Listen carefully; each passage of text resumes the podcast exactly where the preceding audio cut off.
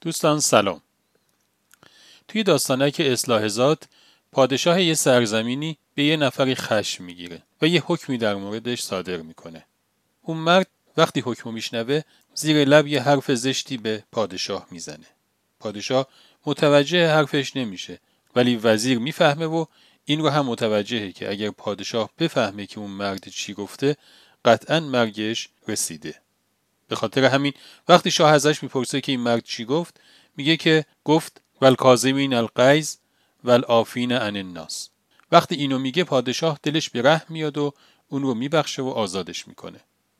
یکی از کسایی که تو اون جمع بودن میگه که ما همیشه باید به پادشاه حرف راست بزنیم و راستش هم این بود که این مرد این جمله رو نگفت بلکه به شما فحش داد.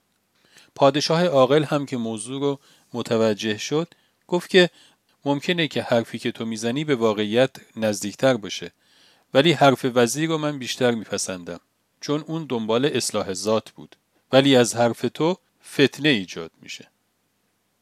یکی از صفات خیلی جذابی که خداوند به بعضیا توفیقش رو خیلی زیاد داده صفت جوانمردی و مروته.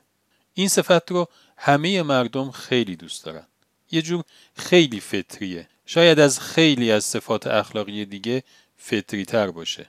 همه آدم ها داستان هایی که در مورد جوانمردی و مروت آدم هاست با فطرتشون درکش میکنن و از شنیدنش لذت میبرن. رفرنسی براش ندارم ولی احساسم اینه که این مروت و جوانمردی مثل یک روحیه که به جسد اخلاق میخوره و اونها رو زنده میکنه. وگرنه بدون اون اخلاقیات تبدیل میشن به یک سری اجساد بیروح که شاید کارکرد خودش رو از دست بده.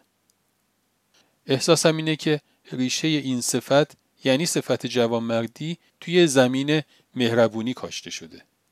یعنی وقتی که از یه نفر جوانمردی میبینی یعنی قطعا خیلی آدم مهربونیه و دیگران رو خیلی دوست داره. افق این دوست داشتنش هم اصلا کوتاه نیست. احساسم اینه که خدا و دوستانش هم خیلی این صفت رو دوست دارن. شاید خیلی بیشتر از بقیه صفات اخلاقی. یکی از بندگان خوب خدا وقتی که توی خیابون یه جوونی از سر جهلش بهش یک جسارتی کرد از خدای خودش خواست که خدایا من هرچی از روز اول تولدم تا الان کار خوب انجام دادم رو همش رو بریز به سبد این جوون. برای چی این کار انجام میده؟ شاید به هزاران دلیل ولی حداقل یه دلیلش میتونه این باشه که اون جوون رو خیلی دوست داره و نسبت بهش خیلی دلسوزه و قطعا اون لبخند رضایتی که از خداوند در ازای این کار جوانمردانش دریافت میکنه خیلی خیلی بیشتر از همه اون کارهای خوبی که از روز اول زندگی تا اون روز انجام داده بوده و البته خیلی هم زیاد بوده براش ارزش داشته.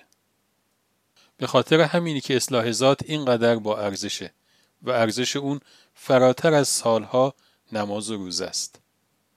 خیلی جالبه که حضرت امیرالمومنین علی علیه السلام با اینکه همه سجایای اخلاقی رو در خودشون داشتن و غیر از اون صاحب علوم و کرامات خیلی زیادی هم بودن ولی اون چیزی که توی نگاه عموم مردم قله شده جوانمردی و مروت ایشونه. خدا نگهدار.